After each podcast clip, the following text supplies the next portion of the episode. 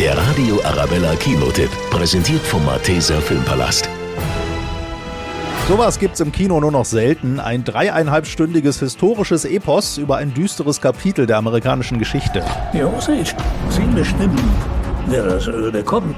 Killers of the Flower Moon erzählt vom indigenen Volk der Ossetschen, das in seinem kargen Reservat Öl fand, doch dann geschehen reihenweise Morde. Ich wurde von Washington DC geschickt wegen der Morde hier. Wir haben so viele Tote, wir können sie nicht mehr zählen. Nicht nur, aber auch Robert De Niro und Leonardo DiCaprio spielen brillant. Dazu die Wucht der Bilder und die erschütternde Story. Das könnte auch nur Pech sein. Auf mich macht das mehr den Eindruck einer Epidemie als nur Pech. Dieses neue Meisterwerk von Martin Scorsese wird wohl bei der nächsten Oscarverleihung eine Rolle spielen. Tu nichts, was du für den Rest deines Lebens bereuen wirst. Ich tue nichts anderes als zu bereuen.